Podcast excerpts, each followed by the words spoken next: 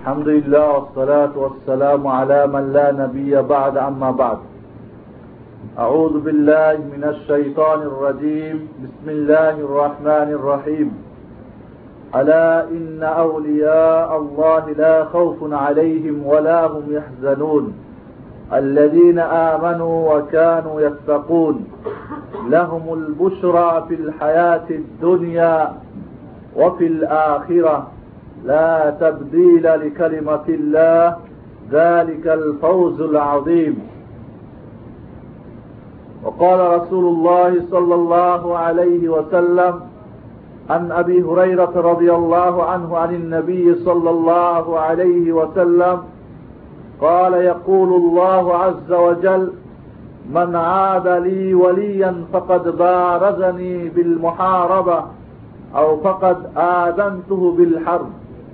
وما تقرب إلي عبدي بمثل آداء ما افترضت عليه ولا يزال عبدي يتقرب إلي بالنوافل حتى أحبه فإذا أحببته كنت سمعه الذي يسمع به إلى آخر الحديث الله رب العالمين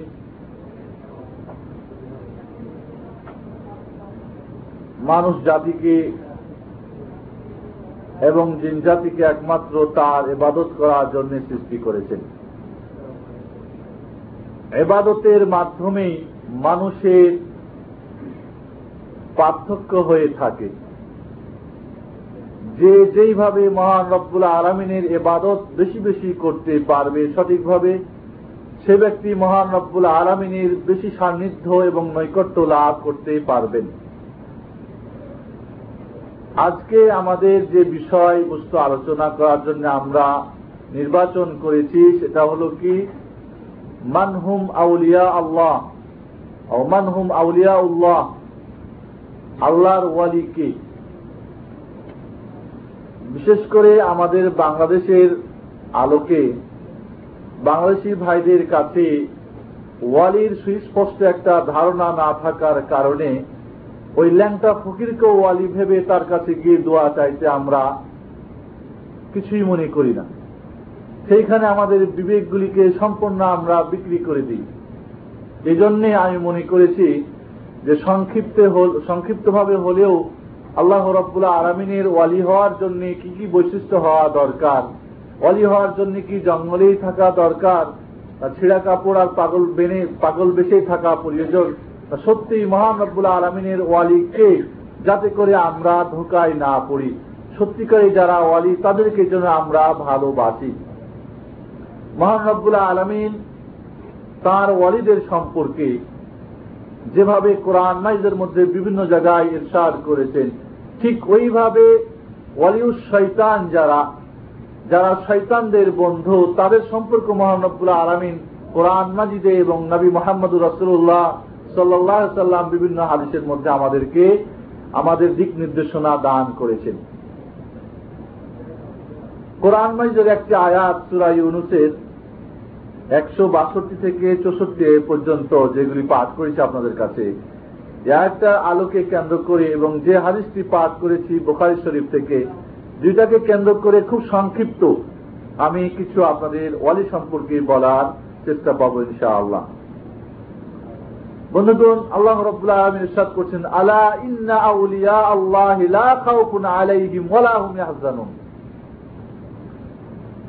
লাহুমুল feel দুনিয়া feel অবশ্যই যারা আল্লাহর ওয়ালি, তাদের কোনো ভয় নেই, ভীতি নেই, কোনো চিন্তা নেই। কারা তারা? আল্লাযীন আমানু কানু ইয়াত্তাকুন। যারা ইমান এনেছে এবং আল্লাহ রব্বুল আলমিনকে ভয় করে, যাদের মধ্যে ইমান এবং তাকোয়া এই দুইটি গুণ রয়েছে, তারাই হচ্ছে আল্লাহর ওয়ালি। যেই কোনো বান্দার মধ্যে, যেই কোনো ব্যক্তির মধ্যে, যেই কোনো শ্রেণি হোক না কেন, যেই কোনো স্থানেই হোক না কেন, যেই কোনো কালেই হোক না কেন, যেই কোনো অবস্থাতেই যদি আমরা দেখতে পাই যে একজন মানুষ সেই ইমান তার মধ্যে দেখা যাচ্ছে ইমান তার মধ্যে রয়েছে এবং এর সঙ্গে তার তাকোয়া একটি মহাত গুণ রয়েছে, সেই ব্যক্তি আল্লাহর ওয়ালি। তিনি হতে পারেন আউ বাকার রাজি আল্লাহ তারা আনহু, হতে পারেন সাহাবা ইকরামের মধ্যে হতে হতে পারে তাবিদের মধ্যে হতে হতে পারে কেমতের আগ পর্যন্ত। যে কোনো বান্দার মধ্যে যদি আমরা এই গুণ দুইটি পাই, তবে কথা বিশ্বাস করতে হবে সবাই, আল্লাহর ওয়ালি হতে পারলেও সবাই কিন্তু একই দরজার হতে পারে না, বরং এদের মধ্যে পার্থক্য হতে পারে। শ্রেণি বিন্যাস হতে পারে, শ্রেণি এদের কম বেশ হতে পারে। বন্ধুগণ, আল্লাহ রব্বুল বলছেন যে, লাহমুল বুসরা আপিল হায়াতির দুনিয়া। এই দুনিয়া, এই দুনিয়াতে তাদের জন্য শুভ সংবাদ। যারা আল্লাহর ওয়ালি, যারা আল্লাহর বন্ধু, যারা আল্লাহকে উপতি মান এনেছে, আল্লাহর সবকিছুর উপরে, এবং তারা আল্লাহকে ভয় করতে পেরেছে তাকে অর্জন করতে পেরেছে। তারা তাদের জন্য এই দুনিয়ায় রয়েছে কি? শুভ সংবাদ। ওফিল আখেরা। এবং আখরাতেও রয়েছে তাদের জন্য শুভ সংবাদ। তাহলে আল্লাহর ওয়ালি এই দুনিয়ায় সে খুব অভাবে থাকবে, তাহলেই আল্লাহর ওয়ালি হবে, এমন কথা না। বরং আল্লাহ রব্লা আলমিন এখন আমরা আপনাদেরকে সংক্ষিপ্ত ভাবে ইমান এবং তাকোয়ার পরিচয় দিতে চাই। ইমান কি? এবং তাকোয়া কি? যখন আমরা বুঝতে পারব যে ইমান কাকে বলে এবং তাকোয়া কাকে বলে, এই দুটার সমন্বয়ে যাকে আমরা দেখতে পাব এবং এই গুণ দুটি যার মধ্যে আমরা পাব তাকে আমরা ওয়ালি ভাবতে পারব ইনশাআল্লাহ। তার আগে বোখারি শরীফের যে হাদিসটির একটু সংক্ষিপ্ত অনুবাদ আপনাদের কাছে করতে চাই। হজরত আবু হরাজি আল্লাহ তার আনহু হতে বর্ণিত, তিনি বলেন যে রাসুল্লাহ সাল্লাহ সাল্লাম বলেছেন, মহান রব্বুল্লাহ আলমিন, অর্থাৎ হাদিসে কুলসি মহান রব্বুল্লাহ আলমিন বলেন, মান আদ আলী ওয়ালিয়ান ফকাত বারাজানি বিল মহারাবা। যে আমার ওয়ালিকে, যে আমার বন্ধুকে বন্ধুর সঙ্গে করে, যে আমার ওয়ালির সঙ্গে করে, সে যেন আমার সঙ্গে যুদ্ধ ঘোষণা করল। অন্য বর্ণায় আছে, আমি তার সঙ্গে যুদ্ধ ঘোষণা করলাম। মহান রব্বুল আলমিন আল্লাহর ওয়ালিকে যে দুশ্মন ভাবে, আল্লাহর অলির সঙ্গে যে বিরোধিতা করে, যুদ্ধাচারণ করে, তার সঙ্গে মহান রব্বুল আলমিন স্বয়ং নিজেই যুদ্ধ ঘোষণা করেন। আর অন্য বর্ণায় যে সে ব্যক্তি যেন আল্লাহর সঙ্গে যুদ্ধ ঘোষণা করল। অমা তাকারবা ইলাই আবদি বিবিদ্যা আদাম আফতারাজ আলাই বলছেন যে আমার সান্নিধ্য লাভ করতে পারে সবচেয়ে ফরজ আদায়ের মাধ্যমে। আমার বান্দার প্রতি যে সমস্ত ওয়াজিব কাজ আমি ফরজ কাজ ফরজ করে দিয়েছি। এই সমস্ত ফরজ কাজ আদার মাধ্যমে সবচাইতে আমার সান্নিধ্য, আমার নৈকট্য লাভ করতে পারে।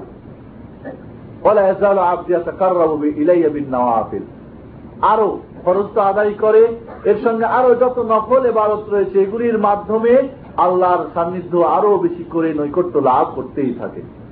বন্ধুগণ, তাহলে বোঝা যাচ্ছে, আমরা এর আগে তাহলে এখন আমরা আসি যে ওয়ালি শব্দটার কি, অর্থ কি? ওয়ালি শব্দ অর্থ হচ্ছে কি? মহাব্বা ওয়াল কুরবা। ওয়ালি শব্দ ওয়ালিউন মানে কি? ওয়ালিউন শব্দের অর্থটা হচ্ছে যেই ভালোবাসাটা খুব নিকট থেকে হয়। ওয়ালি মানেও দোস্ত হয়। তো যেই দোস্তটা মহাব্বতের সঙ্গে ভালোবাসার সাথে খুব নিকট থেকে হয়, সেটাকে বলা হয় ওয়ালি বা এই ভালোবাসাটাকে বলা হয়, এই দোস্তটাকে বলা হয় মোয়ালা। আবার শরিক মানেও কিন্তু দোস্ত। সদিক সিদ্ধকুন থেকে মানে সত্যতা থেকে মানে যেই যেই ভালোবাসার মধ্যে কোনো মিথ্যার কোনো অবকাশ নেই। অনেক সময় একজনকে হয়তো ভালোবাসে, আপনার ছাল চতুরি করে বাহ্যিকভাবে কিন্তু হয়তো অন্তর থেকে ভালোবাসে না। মিথ্যা ভালোবাসা, সেটাকে সিদ্ধ বা সদিক বলা যেতে পারে না। সদিক যেই একজন আরেকজনকে, যেই বন্ধু আরেক বন্ধুর ভালোবাসার মধ্যে কোন মিথ্যার আশ্রয় থাকে না। তবে এই ভালোবাসা দূর থেকেও হতে পারে, নিকট থেকেও হতে পারে। আর একটা রফিক মানও কিন্তু দুস্থ হয়। রফিক মানে কি? রিফ থেকে নরম ব্যবহার, যে ব্যবহারের মধ্যে খুব কমলতা রয়েছে। অর্থাৎ এক বন্ধু আরেক বন্ধু যখন ভালোবাসা জন্মে, তখন কি হয়? একজন আরেকজনের সঙ্গে স্বাভাবিকভাবে খুব ভালো ব্যবহার করার চেষ্টা করে। তো সদিক আর রফিকের চাইতে ওয়ালি অনেক ঊর্ধ্বে এই ভালোবাসাটা। যে ভালোবাসার মধ্যে যেমন মিথ্যার কোনো ইয়ে নেই আশ্রয় থাকবে না, যেখানে কোনো প্রকার খারাপ ব্যবহার থাকবে না, যেই ভালোবাসার মধ্যে মহাব্বাত থাকবে, যেই ভালোবাসা অত্যন্ত নিকট থেকে হবে, তাকেই বলা হয় ওয়ালি। আর এই ভালোবাসাটা কিসের মাধ্যমে হতে পারে? আমরা এখানে যখন বলব, ওয়ালি, যে আল্লাহর সঙ্গে ভালোবাসা স্থাপন করতে পেরেছেন, অত্যন্ত মহাব্বতের সঙ্গে এবং অত্যন্ত নিকট থেকে কিসের মাধ্যমে? ওই যে ফরজ আদায়ের মাধ্যমে। ওই যে নফল যত প্রকার ইবাদত রয়েছে, রাত্রির তাহাজুদ নামাজ থেকে বলেন তসবির তাহাজুদ থেকে বলেন, কোরআন তেলাওয়াতেই বলেন সৎকা দান, খয়রাত থেকে বলেন, মানুষের সঙ্গে ভালো ব্যবহার থেকে বলেন, ইত্যাদি যত প্রকার নফল ইবাদত রয়েছে, ফরজ তো আদা করে সঠিকভাবে, তার সঙ্গে আরও বেশি বেশি করে আল্লাহর সান্নিধ্য লাভ করার জন্য নফল আদ ইবাদত যত বেশি করে করতে পারে, তারাই হবে তত আল্লাহর সান্নিধ্য প্রাপ্ত ব্যক্তি এবং তারাই হবে আল্লাহর ওয়ালি। এই জন্য আল্লাহ রব্বুল্লাহ আলমিন বলছেন, আল্লাহ আমানু। যারা ইমানদার তাদেরই দোস্তকে মহান রব্বুল্লাহ আলমিন। মহান আলমিন তার দোস্ত, তার ওয়ালি বান্দা মোমিনদেরকে কি করে? অন্ধকার থেকে আলোর দিকে নিয়ে যান। কিসের অন্ধকার? শির্কের অন্ধকার, অজ্ঞতার অন্ধকার, বিদাতের অন্ধকার, জাহিলিয়াতের অন্ধকার মূর্খতার অন্ধকার, যত অশ্লীলতার অন্ধকার, বেহায়ার অন্ধকার, যত প্রকার অন্যায় সবকিছুকেই অন্ধকার বলে এখানে আখ্যায়িত করা হয়েছে। বিশেষ করে শিরকে সবচাইতে বড় অন্ধকার বলা হয়েছে। এলান্ন তাওহিদের দিকে নিয়ে যায় ইমানের দিকে নিয়ে যায় সত্যতার দিকে নিয়ে যায় আল্লাহর আনুগত্যের দিকে নিয়ে যায় রাসুলের মহাব্বতের দিকে নিয়ে যায় জান্নাতের পথের দিকে নিয়ে যায় এটাই হচ্ছে নূর, এটাই হচ্ছে আলোর পথ। আবার কাফেরদের সম্পর্কে বলছেন আল্লাহ কাফারু আউলিয়া মোহাম্মদ তাবুত কিন্তু যারা কাফের, তাদের দোস্তকে তাবুত শৈতান শৈতান মানুষরূপী শয়তান হতে পারে, জিনরূপী শয়তান হতে পারে। যাদের এবাদত করা হয় আল্লাহ ছাড়া, এরাই হচ্ছে তাদের বন্ধু। তারা কি করে? তাওহিদের পথ থেকে ইমানের পথ থেকে, জান্নাতের পথ থেকে নিয়ে যায় কোথায়? জাহান্নামের পথে। নিয়ে যায় শয়তানের পথে। নিয়ে যায় শির্ক বেদাতের পথে নিয়ে যায়, অন্ধকারের পথে। বন্ধুগণ, আল্লাহ রব্বুল্লাহ আলমিন বিভিন্ন ভাবে যেরকম মমিনদেরকে একজন আরেকজনকে ওয়ালি বলে আখ্যায়িত করেছেন। মমিনরা এবং মমিনা মহিনারা একজন আরেকজনের দোস্ত ওয়ালি বলে আল্লাহ রব্লা আখ্যায়িত করছেন। ইন্নাল মিন ওয়াল মমিনাত বা আদহুম আউলিয়া ওবা মমিনরা এবং মমিনা মহিলা মহিলারা, পুরুষ এবং মহিলা, মমিনরা একে অপরের আউলিয়া বন্ধু। খুব ভালোবাসে যাদেরকে একে অপরকে এবং খুব নিকট থেকে যাদেরকে ভালোবাসতে পারে। এরা হচ্ছে মমিন। এরাই হচ্ছে আল্লাহর ওয়ালি। তারা কি করে? যারা নেক কাজের, ভালো কাজের আদেশ করে, অন্যায় কাজ থেকে মানুষকে নিষেধ করে নামাজ প্রতিষ্ঠা করে জাকাত আদায় করে আল্লাহ আল্লাহ রাসুলের অনুসরণ করে। এদের উপরে আল্লাহ রব্লা কি করবেন? রহমান বর্ষণ করবেন। তাহলে বন্ধুগুণ, আমরা এখানে বুঝতে পারছি যে ইমান যাদের মধ্যে রয়েছে, তারাই হচ্ছে মমিন। আর মমিনরা একে অপরের বন্ধু, আর এরা হচ্ছে আল্লাহর ওয়ালি। ঠিক আল্লাহ রবুল্লাহ আলমিন শৈতানদের ওয়ালির সম্পর্কেও আলোচনা করেছেন। আজকে সবচেয়ে বড় যেটা বিপদ, আল ফরক আউলিয়া রহমান আউলিয়া শৈতান আল্লাহর ওয়ালি এবং শৈতানের ওয়ালির মধ্যে যে একটা পার্থক্য রয়েছে এই পার্থক্য কিন্তু আমরা আজকে পার্থক্য করতে পারি না। একটাই কারণ যে আমরা সত্যি ওয়ালির যে গুণাবলী কি হওয়া উচিত আমাদের ধারণা নেই। আমরা মনে করি জঙ্গলে যে বসে বসে থাকে, সেই মনে হয় আল্লাহর ওয়ালি। যে সাপ বিচ্ছু খেতে পারে, সেই মনে হয় আল্লাহর ওয়ালি। যে অলৌকিক কিছু শয়তানের মাধ্যমে কিছু দেখাতে পারে, সেই হলো ওয়ালি। বন্ধুগণ এই জন্য আল্লাহ রবুল্লাহ আলমিন শৈতানদের ওয়ালি সম্পর্কে বলছেন যে, ইন্নামা সুলতান মুশরিকুন। শৈতানের যারা ওয়ালি, তাদের উপরেই সে কি করতে পারে? তার রাজত্ব কায়েম করতে পারে। এবং তারাই হচ্ছে মুশ্রিক যারা। তাহলে মোমিনরা কখনই কি হতে পারে না? শৈতানের অলি হতে পারে না। বরং মুশ্রেক কাদেররা হচ্ছে কার? শৈতানের ওয়ালি। আল্লাহ অন্য জায়গায় বলছেন ফাঁকাও তেলু আউলিয়া শৈতান শৈতানদের ওয়ালিদের সঙ্গে যুদ্ধ করো। তাদের সঙ্গে? কাপড়দের সঙ্গে না? মুশ্রেকদের সঙ্গে না? তাহলে মুশ্রেক কাপড়রা হচ্ছে কি? শৈতানের ওয়ালি। শৈতানের যে মক্কর চক্কর, শৈতানের যে বিবেক বুদ্ধি, তার যত হিলা বাহানা সবকিছু কিন্তু দুর্বল। আল্লাহ রবুল্লাহ আলমিন বলছেন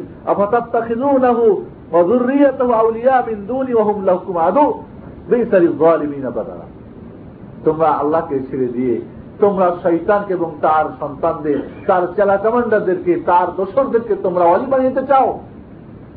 বন্ধুগণ, এখানে অনেকগুলি আয়াত সময় কুলাবে না। শুধু আপনাকে এটুকুই মনে রাখতে হবে যারা আল্লাহর উপরে ইমান রাখে না, তাদের জন্য শৈতানকে তাদের বন্ধু আল্লাহ রব্বুল্লাহ আলমের বানিয়ে দেন।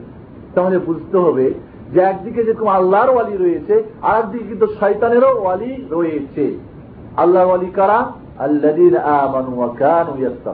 যারা ইমান এনেছে এবং আল্লাহর এবং রসুলের যত প্রকার আদেশ নিষেধ রয়েছে, সমস্তকে সঠিকভাবে মেনে চলে, তারাই হচ্ছে আল্লাহর অলি এবার আমরা সংক্ষিপ্তে বলব যে ইমান কি? ইমান কি এবং মমিন কারা এবং তাকুয়া কি এবং মোত্তাকি কারা? তাহলে এই দুইটা স্পষ্ট হলে আল্লাহর ওয়ালি আমরা বাছাই করে নিতে পারব ইনশাআল্লাহ। প্রথমে আসি ইমান ইমান আমানার মসদার। ইমান শব্দের অনেকগুলি অর্থ হতে পারে। যেরকম ইমান আমানত থেকে হতে পারে, যেটা খেয়ানাতের উল্টা। আমানত রক্ষা করে আমরা বলি না। আর একটা হলো খেয়ানাত।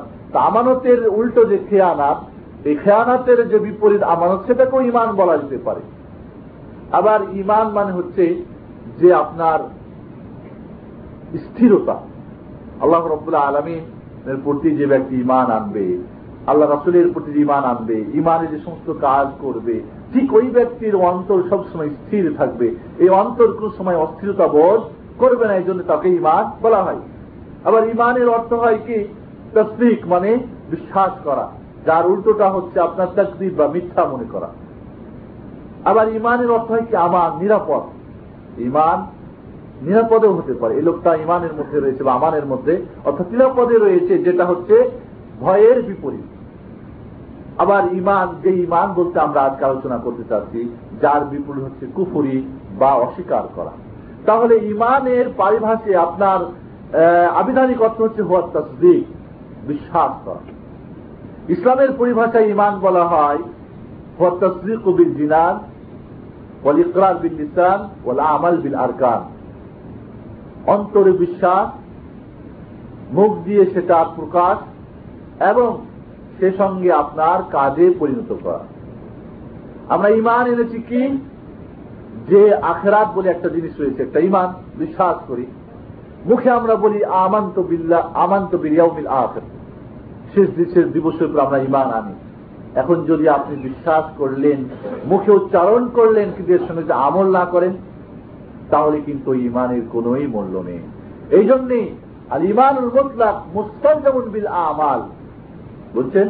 ইমান যখনই বলবে আমি ইমানদার তখনই আপনার জন্য আমল করা ওয়াজিব, অবশ্যই করণীয়।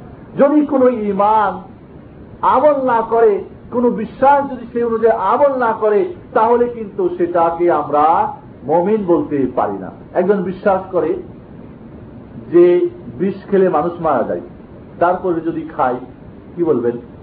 বলবেন যে তার বিশ্বাস ছিল, সে জানত যে মাধ্যমে মানুষ মারা যায় কখনই আমরা বিশ্বাস করতে পারি না।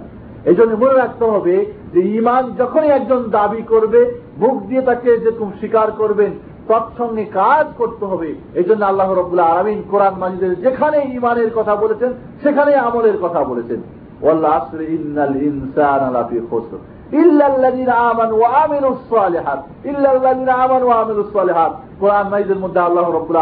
যেখানে ইমানের কথা বলেছেন, সেখানে আমলের কথা বলেছেন। এই জন্য মনে রাখতে হবে যে শুধু বলবেন যে আমি বিশ্বাস করি, কিন্তু আমল করবেন না তাহলে তার ইমান নাই, আমরা বলে দেবো, বুঝে নিব। এই জন্য ইমান যখনই যে দাবি করবে, তার সঙ্গে তাকে আমল অবশ্যই করতে হবে। বন্ধুগণ ইমানের ছয়টি রুকুন রয়েছে। আল্লাহর প্রতি ইমান আনা, আমান্ত বিল্লাহ মালায়কাতি অকুতুবিহি ও রসুলি, ওয়াল ইয়াউমিল আখিরি, ওয়াল কাদারি ওয়াল কাদারি ওবিল ইয়াউমিল আখির, ওয়াল কাদারি খাইরিহি ও শাররি। আল্লাহর প্রতি ইমান আনা।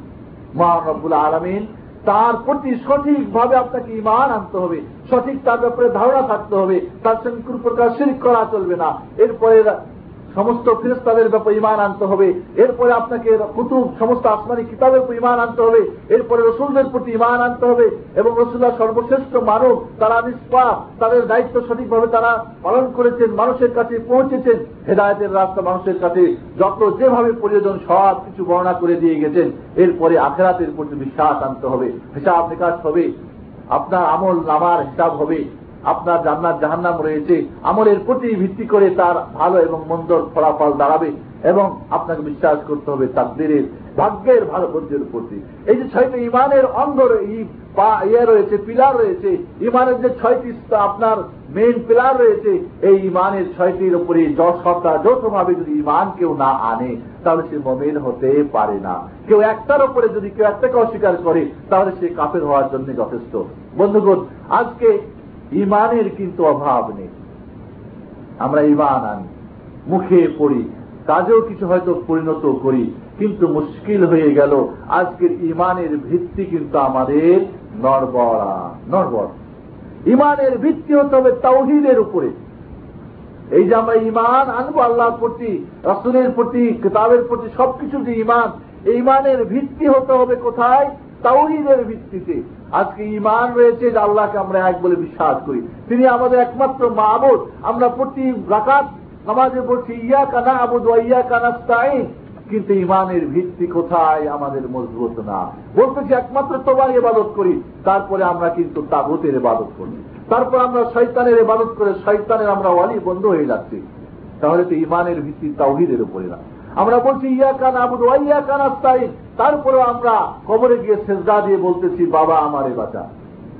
তাহলে ইমান রয়েছে, কিন্তু ইমানের ভিত্তি কিসের উপরে? সিরকির উপরে। ইমানের ভিত্তি হতে হবে তাওহিদের উপরে, বন্ধুগণ।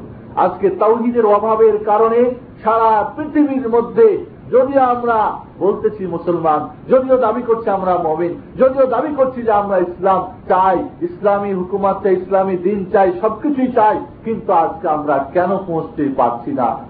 কারণ হচ্ছে আমাদের ইমানে গন্ডগোল রয়ে গেছে। ইমানের ভিত্তি তাওহিদের মধ্যেই গন্ডগোল রয়ে গেছে। তাওহিদে আমাদের আজকে ঘন ধরেছে। তাওহিদের মধ্যে আজকে আমরা, তাওহিদকে আমরা আণবিক বোমা দিয়ে নষ্ট করে দিয়েছি। আজকে আমরা তাওহিদকে বোঝার চেষ্টা করি না। বন্ধুগণ এই জন্যে একদিক দিয়ে যেমন আল্লাহর ওয়ালির প্রথম গুণই হচ্ছে মমিন হতে হবে, এই মমিন কিন্তু ইমানের ভিত্তিটা তাওহিদের উপরে হতে হবে। তাওহিদ তিন প্রকার। তাওহিদুল উলুহিয়া আল্লাহর ইবাদতের মধ্যে আল্লাহকে এক জানা। যত প্রকার ইবাদত হবে একমাত্র মহান রব্বুল আরামিনের জন্য হবে। আমার যত প্রকার দাসত্ব, যেখানে আমার ছোট, যেখানে আমার মাথা নত, একমাত্র হবে আল্লাহর কাছে, কোন পরাশক্তির কাছে, কোন মহা ব্যক্তির কাছে, কোন পিরাউলিয়ার কাছে, কোন রসুলের কাছে, কোন ফেরেস্তার কাছে, আমার কোন আমার নিজেকে আমি ছোট করতে জানব না। এটাই হচ্ছে কি এবাদত এটাই হচ্ছে আল্লাহর রাসত্ব যত প্রকার এবাদত রয়েছে, নামাজ রোজায় হাত জাকাতেই হোক, আর দোয়াই হোক, আর ভয় হোক, আর ভীতি হোক, আর চাওয়া হোক, আর পাওয়া হোক, আশা হোক, আর আকাঙ্ক্ষা হোক, সবকিছুই কিন্তু এবাদত একমাত্র হতে হবে কার কাছে? আল্লাহর কাছে। অন্য কোনো ব্যক্তি, অন্য কোনো বুজুর্গ, অন্য কোনো কাউরি নামধারী ওয়ালির কাছে আমার এই যদি এবাদত হয়ে যায়, সেটাই হবে শির বন্ধুগণ শুধু ইমান নিয়ে বসে থাকলে হবে না। ইমানের সঙ্গে যেহেতু আমল করতে হবে, আবার আমল তাওহিদের ভিত্তিতেই হতে হবে। যত প্রকার এবাদত একমাত্র আল্লাহর জন্য হতে হবে, আল্লাহর নিমিত্তে হতে হবে। অন্য কারোর জন্য হলেই সেটা হয়ে যাবে শিরফিল এবাদা শিরফিল তাওহিদ লোহিয়া এরপরে যেটা তাওহিদ, সেটা হল তাওহিদ আর রবিয়া আল্লাহ রব্বুল্লাহ আলমিনকে রব হিসাবে খারেক সৃষ্টিকর্তা হিসাবে, জীবন মরণ তার হাতে একমাত্র তিনি রিজিক দান করতে পারেন। তিনি আমার ভাগ্যের পরিবর্তন করতে পারেন, পরিবর্তন করতে পারেন। আজকে আমরা বলি না। আজকে আমরা রাজনৈতিক ফিল্ডে আমরা বলে বেড়াই না যে জাতির ভাগ্যের পরিবর্তন হতে পারে অমুকের মাধ্যমে অমুকের মাধ্যমে, তমুকের মাধ্যমে, বলে থাকি না। আল্লাহ রব্বুল্লাহ আলমিন ছাড়া কেউ ভাগ্যের পরিবর্তন করতে পারেন না। কোন পার্টি, কোন যুগ কোন ব্যক্তি কেউ করতে পারে না। একমাত্র ভাগ্যের মালিককে মহান রব্বুল আলমিন। তিনি ভাগ্যের পরিবর্তন, উত্থান, পতন করতে পারেন। তিনি মানুষের সুখ, দুঃখের পরিবর্তন করতে পারেন। তিনি একমাত্র মানুষের জীবন মরণ দিতে পারেন। তিনি একমাত্র মানুষকে সন্তান দিতে পারেন। তিনি একমাত্র একজনের কল্যাণ, অকল্যাণ করতে পারেন। তাহলে আল্লাহ রব্বুল্লাহ আলমিন তহিদুর রবিয়া সংক্ষেপে এর আগেও আপনাকে একবার বলেছিলাম বলব, যে কাজের মধ্যে আল্লাহ রব্বুল্লা আলমিনের যত প্রকার কাজ রয়েছে, সমস্ত কাজের মধ্যে একমাত্র আল্লাহকে জানা। এখানে অন্য কাজের শরিক আছে, না জানাকে বলা হয় তাওহিদুল রববিয়া। আমরা ওয়ালির ভালোবাসার যারা পাগল হ্যাঁ তারা বলি কি যে না, আব্দুল কাদের জিলানি রাহেমাহুল্লাহ, তিনিও আল্লাহর এই পৃথিবী পরিচালনা করার ব্যাপারে সহযোগিতা করেন। এমনও আকিদা রাখে যে তিনি আল্লাহ আসমান থেকে পড়ে যাচ্ছেন, আল্লাহকে ধরে পাঠাইছেন। ওই জন্য তার নাম পিরিপি দস্তগীর। বুঝতে পারছেন? যার পরে আমি আসতেছি কি কি আকিদার কারণে আজকে ওয়ালি না জানার কারণে আমরা শৈতানদের ওয়ালিদের মধ্যে আমরা বিভ্রাটে পড়ে গিয়ে বিভিন্ন ধরনের আকিদা আমরা পোষণ করি। যেগুলো অনেক সময় বিদাতে আকিদা, অনেক সময় সিরকে আকিদা। বন্ধুগণ, তাহলে আমরা সংক্ষেপে জানতে পারলাম যে তাওহিদুর রবিয়া অর্থাৎ আল্লাহ রব্বুল আলমিনকে তার কাজের মধ্যে এক জানা। অন্য কেউ আল্লাহ ছাড়া কেউ জীবন দিতে পারেন? না। রিজ দিতে পারেন? না। ভালো মন্দ করতে পারেন? না। গায়েব জানেন? না। তিনি ছাড়া অন্য কেউ আপনার পৃথিবী পরিচালনা করেন? না। তাহলে তিনি ছাড়া কিনো কেউ আমার খালেকও না সৃষ্টিকর্তাও না। তাহলে আল্লাহ রব্বুল্লাহ আলমিনের সমস্তর মধ্যে তিনি ছাড়া কেউ আইন দিতে পারেন? পারেন? পারেন না। তার একমাত্র ল চলবে। তার একমাত্র নিয়ম কারণ চলবে। তারই দস্তুর চলবে। কোন মানুষ রচিত কোন আইন চলবে না। কোন হুকুমা হাকামের জন্য, কোন বিচারের জন্য কার কাছে যাব? আল্লাহর কাছে যাব। আল্লাহর দিনই মানবো, অন্য কোথাও যাব না। এগুলি হচ্ছে কি? তাওহিদুর রবিয়া আর তাওহিদুল আসমা সেফা তৃতীয় প্রকার যেটা, যে আল্লাহর নামের মধ্যে এবং তার গুণবাচক নামের মধ্যে একমাত্র আল্লাহকে জানা কাউকে শরিক না করা। যাই হোক, এবং তার গুণ কাজগুলির মধ্যে। সংক্ষিপ্ত তাহলে আমরা জানলাম যে ইমান হচ্ছে মনের বিশ্বাস, মুখ দিয়ে উচ্চারণ এবং সে অনুযায়ী কাজ করা। বিশ্বাস করলাম মহান রব্বুল আলমিন, তিনি একমাত্র আমার ভালো মন্দের চাবি কাঠির মালিক। তিনার হাতে আমার রিজিকের চাবি। এখন যদি রিজিকের জন্য আমি কি করি? দোকানের মধ্যে চার চাবি ঝুলিয়ে রাখি? তাহলে ব্যবসায় নোকসান হবে না? ফায়দা বেশি হবে? তাহলে এটা কি ইমানের সঙ্গে মিল হলো? হলো না। আর এই জন্য বন্ধুগণ, আজকে আমাদের ইমান থাকলেও আমি এই জন্য বলি মুসলমানদের ইমানের পুনর্জাগরণ ঘটানো প্রয়োজন রয়েছে তাওহিদের ভিত্তিতে। সময় অনেক লাগবে, এবার আমি আপনাদের নিয়ে যেতে চাই তাকুয়া কাকে কারণ সংক্ষিপ্ত আমরা জানলাম যেই ব্যক্তিটির মধ্যে এই ইমান থাকবে, যা অন্তরে বিশ্বাস করে, মুখ দিয়ে তা প্রচার করে এবং কাজে পরিণত করে তাওহিদের ভিত্তিতে তার ইমান এই হল মমিন। এবার আমরা জানি মোত্তাকি বা তাকুয়া কি। বন্ধুগণ তাকুয়া অর্থ হজরত আবু হরাজাল্লাহ তার আনুকে জিজ্ঞাসা করা হলে তিনি বললেন, যে একটা কংকটময় রাস্তা, বিপদময় রাস্তা যেখানে সাপ, বিচ্ছু, কাটা রয়েছে, এই রাস্তাটা তুমি অতিক্রম করলে কীভাবে করবে?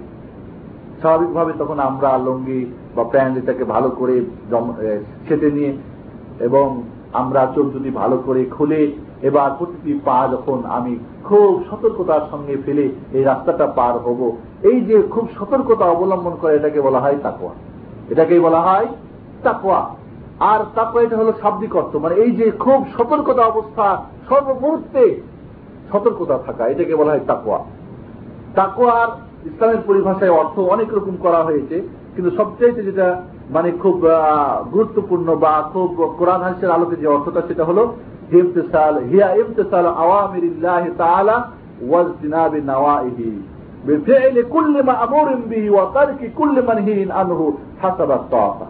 বন্ধুগণ, আল্লাহ রাব্বুল আলামিন এবং নবী মোহাম্মদ রাসূলুল্লাহ সাল্লাল্লাহু সাল্লামের মাধ্যমে যত আদেশ আমরা আমাদের কাছে এসেছে, প্রত্যেকটি আদেশকে পঙ্খনো পঙ্খনো ভাবে ছোটতর ছোট থেকে বড় পর্যন্ত প্রত্যেকটি আদেশকে যখন ঠিক মতো আমদ করতে পারবে, কাজে পরিণত করা আর প্রত্যেকটি নিষেধ থেকে নিজেকে বিরত রাখা। আল্লাহ তাকুয়া তাহলে এমন একটা মহৎ গুণ, যেই গুণের মাধ্যমে একজন একটি মানুষ সর্বপ্রকার আদেশকে পালন করে এবং সর্বপ্রকার নিষেধ থেকে বিরত থাকে, তাহলে মোত্তাকি ওই ব্যক্তি, যে ব্যক্তি আল্লাহর সমস্ত আদেশ নিষেধকে মেনে চলে।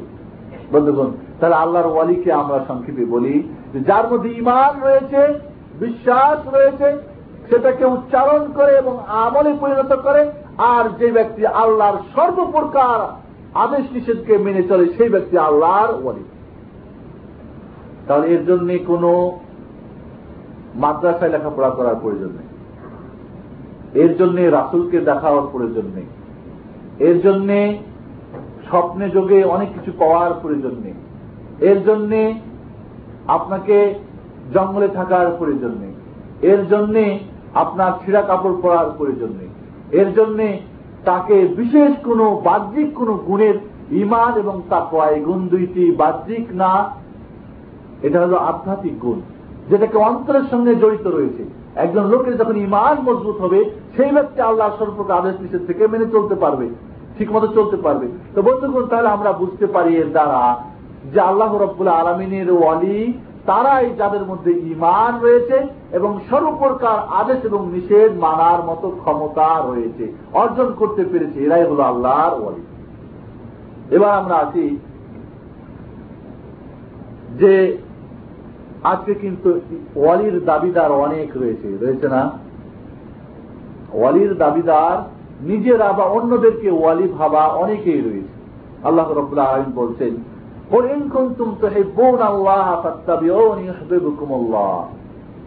হজরত হাসান বাসরা তারা বলছেন, অনেকে আল্লাহর ওয়ালি দাবি করত, অনেকে আল্লাহর ভালোবাসা দাবি করত কিন্তু আল্লাহ রব্বুল আলমিনী আরেকটা নাদিল করে, পার্থক্য করে দিয়েছে কে আল্লাহ সত্যিকারের ওয়ালি আর কে শৈতানের ওয়ালি। আল্লাহ রবুল বলছেন, হে নবী তুই বলে দাও, সত্যি যদি তোমরা আল্লাহকে ভালোবাসো, আল্লাহর ভালোবাসা পেতে চাও, আল্লাহর অলি হতে চাও, তাহলে আমি নবীর ইস্তেবা করো, আমি নবীর তোমরা অনুসরণ করো। তাহলে নবী যা নিয়ে এসেছেন, নবী যা খবর দিয়েছেন, এটাকে সঠিকভাবে, যে ব্যক্তি সত্যিভাবে যথাযথভাবে এটাকে ইমান আনতে পারবে, জাহিরি এবং বাতিনি ভাবে তারাই হবে আল্লাহর ওয়ালি। আজকে আল্লাহর ওয়ালি হওয়ার জন্য আমরা আল্লাহর ওয়ালি যারা, তাদের কিন্তু কারামত হয়। আল্লাহর যারা ওয়ালি, তাদের কারামতে বিশ্বাস করতে হবে ইমানের অঙ্গ। অলৌকিক যেটা কাজ মনে রাখতে হবে যে কোন কারামতি ইচ্ছাকৃত কোন ব্যক্তির পক্ষ থেকে হতে পারে না। আল্লাহ রব্বুল্লাহ আলমিন ইচ্ছা করে, হঠাৎ করে কোন ব্যক্তির কাছ থেকে কিছু একটা অলৌকিক ঘটাই দিতে পারেন, এটা আল্লাহর হাতে। কারামতি দেখানো কার হাতে? কোন ব্যক্তি দেখাতে পারেন না। কিন্তু আমাদের দেশের প্রচলিত ওয়ালিরা নিজেরাই কারামতি দেখান। বাতি অফ করে দিয়ে দেখেই আলো জ্বলতেছে। দেখাই না? তাহলে বুঝতে হবে এটা আউলিয়া শৈতান এরা হলো আল্লাহর অলি না, এরা কাজ বলি শৈতানের বলি বন্ধুগণ, আজকে ওয়ালির নামধারীরা দাবি করে অনেকে যেরকম খ্রিস্টানে হুদিরাও আল্লাহর অলি দাবি করত। তারা বলতো না হাইবুল্লাহ ও আবনাহু আল্লাহর আমরা বন্ধু, আল্লাহর আমরা মহব্বত করি, আল্লাহ আমার, আল্লাহর আমরা ছেলে, এটাও দাবি করতো তারা।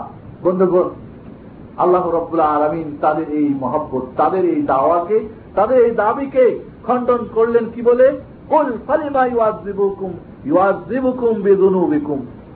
বাল আল্লাহ ইহুদি খ্রিস্টানদের দাবি ছিল যে আমরা আল্লাহর অলি আজ পর্যন্ত ইহুদিদের দাবি হল নাহানুন শাহুল্লাহিল মুখতার, আল্লাহর পছন্দনীয় বান্দা আমরা। আল্লাহর দোস্ত আমরা। খ্রিস্টানদের কথা হল না আমরা আল্লাহর দোস্ত। কিন্তু আল্লাহ রব্লা আলমিন বলছেন, বলে দাও, তাহলে তোমাদেরকে কেন আল্লাহ রব্লা আলমিন আজাব দিয়ে পাকড়াও করে? তোমরা তো সাধারণ মানুষ, তোমরা আল্লাহর ওয়ালি না। ঠিক এইভাবে কাফের মুশ্রেকে মাক্কা, মাক্কার কাফের মুশ্রেকেও দাবি করতে, আমরা আল্লাহর ওয়ালি। যেহেতু আমরা আল্লাহর ঘরের কি করি, হেফাজত করি, আমরা আল্লাহকে ভালোবাসি, কিন্তু আল্লাহ রব্বুল্লাহ আলমিন তাদেরও দাবিকে কি করলেন, খণ্ডন করলেন, বললেন কি? وهم يسدون عن المسجد الحرام وما كان أولياؤه إن أولياؤه إلا المتقون কাফির মুশ্রিকরা কাবা ঘরের পরিচর্যা করে রক্ষণাবেক্ষণ করে এই জন্য তারা আল্লাহর ওয়ালি না বরং তারা আল্লাহর ঘরে এবাদত করা থেকে মানুষকে বিরত রাখে সত্যিকারে আল্লাহর ওয়ালি তো তারাই যারা মুস্তাকি যারা পরিষ্কার যারা আল্লাহর নিয়ম কারণকে যথাযথভাবে আদেশ নিষেধকে মেনে চলতে পারে এই হচ্ছে আল্লাহর ওয়ালি তাহলে ওয়ালি দাবি করার জিনিস না।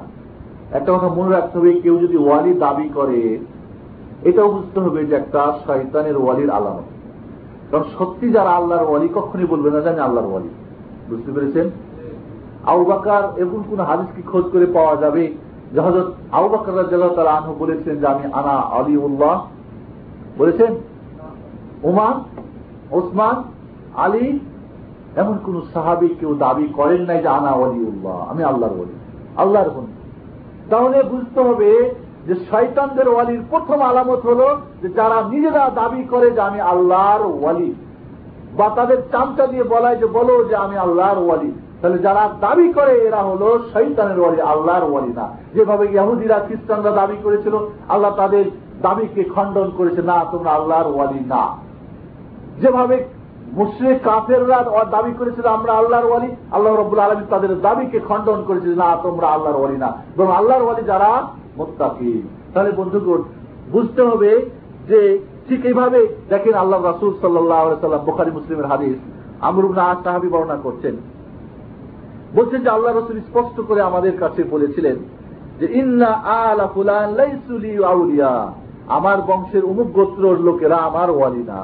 বরং কে ইন্নামা ওয়ালি আল্লাহ আলিহুল মুমিনিন।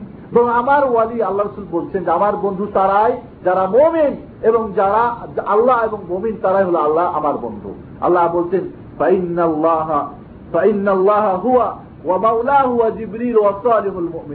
মমিন তো তারাই যারা আল্লাহ, আমাদের বন্ধুকে আল্লাহ এবং জিব্রিল আমিন আলিসালাম এবং যারা মমিন। তাহলে বোঝা যাচ্ছে যেখানে দাবি করলেই মমিন হওয়া যায় না, দাবি করলেই মোত্তাকি হওয়া যায় না, দাবি করলে আল্লাহর ওয়ালি হওয়া যায় না, বরং এটা ইমানের ব্যাপার, এটা কাজের ব্যাপার, বাস্তব। আজকে তো বন্ধুগণ, আজকে যারা ওয়ালির দাবিদার, তারা কি বলেন জানেন? তাদের আকিদা কি জানেন? তাদের কিছু আকায়দের কথা আপনাদেরকে বলে আমি শেষ করব ইনশাআল্লাহ। প্রথম আকিদা হল যে তারা রাসুল সাল্লাহ সাল্লাম যেরকম ওয়াহির মাধ্যমে জিবরিনের মাধ্যমে ওয়াহি পেত, পেতেন। ঠিক তারা আল্লাহর ওয়ালি যারা, তারা এই রাস্তা ছাড়া অন্য রাস্তা দিয়েও আল্লাহর মাধ্যমে, আল্লাহর সঙ্গে তারা ওয়াহি আসা যাওয়া করে তাদের কাছে। মনে রাখতে হবে, আল্লাহ রব্বুল্লাহ আলমিন তার রাসুল এবং নাবি এবং ফেরেস্তাদের মাধ্যম ছাড়া কাউকে ওয়াহি করেন না। তাহলে তাদের যে দাবি যে আমাদের কাছে ওয়াহি আছে, রাসুলের তরিকা বাদ দিয়ে অন্য রাস্তা দিয়ে আমরা ওয়াহি পাই। এটা মিথ্যা দাবি এরা হলো এরাই হল শৈতানের ওয়ালি। এরা বলে কি জানেন? যে যা কিছু প্রয়োজন হালাল হারাম করার, জায়জ না জায়জ করার, সবকিছু তারা আল্লাহর কাছ থেকে তারা বেদুনেও কোন জিব্রিলের মাধ্যমে, রাসুল পেত কিন্তু আমরা কোনো মাধ্যম লাগে না, বরং আমরা ঘুমের মাধ্যমে, আপনার স্বপ্নের মাধ্যমে। আমরা কাজ হয়ে গেছে কাস্টের দাবি করে না? এরা করে কি যে কাজ হয়ে গেছে? অর্থাৎ অলি যারা, তাদের কাস্টের দাবি করে। এটা আল্লাহ এবং তাদের মধ্যে কোনো আর পর্দা নেই। খুলে দিয়েছে, সবকিছুই তারা দেখতে পায়। এরা দাবিদার, এরাই হচ্ছে শৈতানের অলি এরা আল্লাহর ওয়ালি নয়। এরা দাবি করে কি? যে নবী রসুলদের চাইতেও তারা উত্তম। যারা শৈতানের ওয়ালি তারা দাবি করে নবী রসুলদের চাইতো তারা উত্তম। কোন দিক দিয়ে? বলে নবী রসুলরা তো হল কি? মানে প্রকাশ্য শরিয়াতের তাবেদারি। তাদের কাছে মাত্র শরিয়াত এসেছিল। আর আমাদের কাছে আছে কি? শরিয়াত এসেছে। তারপরে এসেছে বাতেনি, তারপরে হাকিকাত, মারেফাত, তারপরে আরও কত কিছু তারা দাবি করে। বলে রসুলরা শুধু এদের দায়িত্ব ছিল শরিয়াতকে পৌঁছে দেওয়া, বাহ্যিক যে সমস্ত আমল আখলাক কিন্তু আমরা, আমাদের কাছে আল্লাহ রব্লা আলমিন ওয়াহির মাধ্যমে বাতিনি, হাকিকাত, মারেফাত, আর কাশ, আর কত কিছু, এগুলি আমাদের মাধ্যমে মানুষের কাছে পৌঁছে দেওয়ার আল্লাহর কাছ থেকে ওয়াহি হয়, এই দাবি করে। বন্ধুগণ, এরা আল্লাহকে তাহলে মিথ্যা বলে না? এরা রাসুলকে মিথ্যা মনে করে না? কারণ রাসুল তো বলছে যে, আমি সবকিছু পৌঁছেছি। রাসুলের দায়িত্ব সবকিছু পৌঁছে দেওয়া। তাহলে কি তিনি আমানতের খেয়ানত করে গেছেন? আজকে তারা হজরত আলীর নাম দিয়ে, হাসান হোসেনের নাম দিয়ে বাতিনি গ্রুপ আর এর সিলসিলা আর ওয়ালির গ্রুপ খুলে দিয়ে তারা করেছে কি? দাবি করে বাতিনি গ্রুপ। তারা বাতিন, তারা বলি যে শরীয়তটা দুই ভাগ একটা জাহেরি, একটা বাতিনি। প্রকাশ্য যেটা এটা নবী রসুলদের কাজ এবং আলেমদের কাজ। আর বাতিনি যেটা হলো ওয়ালিদের কাজ, এইটাই হলো ধর্মের আসল হাকিকাত, এটাই হলো গুরু রহস্য। এই দাবি করে তারা কি করে?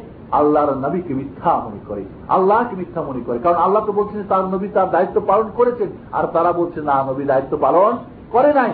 এইভাবে তাদের দাবি হল যে আহলুসুফা যারা আহলুসুফা বুঝেন, মদিনার মসজিদের পাশেই একটা ঘর ছিল যারা হিজরত করে আসতো, যাদের ঘর বাড়ি ছিল না, তারা এখানে বসবাস করতো। এরা বলতো আহলে সুফা, আহলে সুফাদের নিকটে নাবী মোহাম্মদ রসুল্লাহ সাল্লাহ সাল্লাম দাওয়াত পৌঁছাবের জন্য তার তিনি দায়িত্ববান ছিলেন না। বরং মেয়েরাজের রাত্রিতে আল্লাহ রব্বুল আলমিন তাদের বাতিনি ভাবে সব ওয়াহি করে দিয়েছিলেন। বলেন নাওজুল্লাহ আহলে সুফা মেয়েরাজ তো হলো মক্কি জীবনে, ঠিক না? আর সুফা তো হলো মাদিনী জীবনে।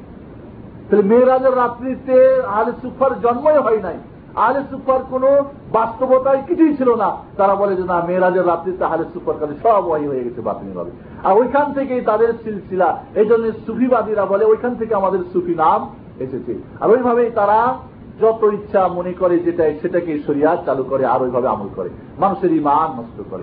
বন্ধুগণ, যার বাস্তবতা ছিল না আহলে সোফা তার আগেই তাদের কাছে ওয়াহি কীভাবে হয়ে যায়? এভাবে তাদের দাবি তাদের ই হল তারা ভাগ করে মানুষগুলিকে। কি ভাগ করে? যেদের মধ্যে কিছু ওয়ালি রয়েছে, আবদাল রয়েছে নোকাবা রয়েছে নোজাবা রয়েছে, তারপরে আওতাদ রয়েছে, আফতাব রয়েছে সৈয়দ কুতুব এগুলি নাম শুনেন না? সাধারণ মানুষ যারা, ওলামা যারা, এদেরকে বলা হয়, এরা হলে একেবারে নিম্ন তবকার মানুষ। নবী রাসুলরা এরা একেবারে সাধারণ মানুষ। বরং ওয়ালিরা হচ্ছে উত্তম।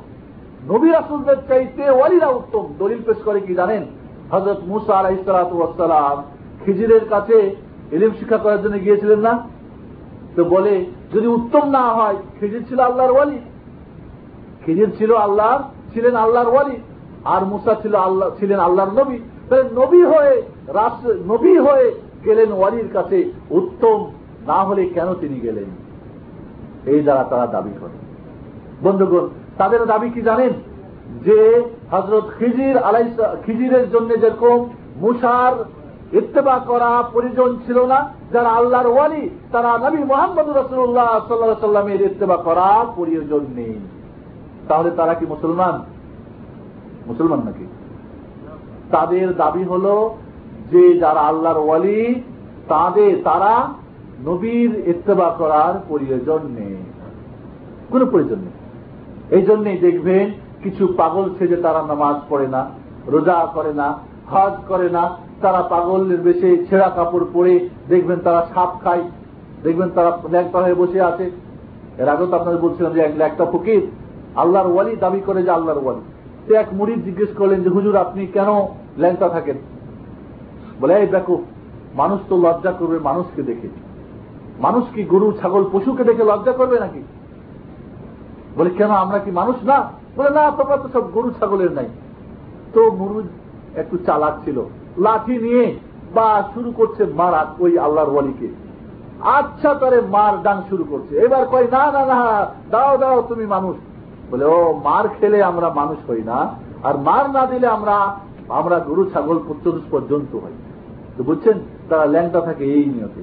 বড় বড় জট জট বেঁধে হ্যাঁ আর মালা গেথে, আর এটা দাড়ির মধ্যে জট বেঁধে দিয়ে, আর বিভিন্ন ধরনের মালা পুঁথি গেথে যুক্তি আছে। হু হু, হা হা, এরাই নাকি আল্লাহর অলি এরা হচ্ছে শয়তানের অলি এরা কার অলি এরাই হচ্ছে শৈতানের অলি যারা একথা দাবি করতে পারে যে নবী মোহাম্মদ রসুল্লাহ সাল্লামের অনুসরণ ছাড়াই তারা আল্লাহর বেলায়াত তারা প্রাপ্ত হয়েছে, যেরকম খিজির হয়েছিল।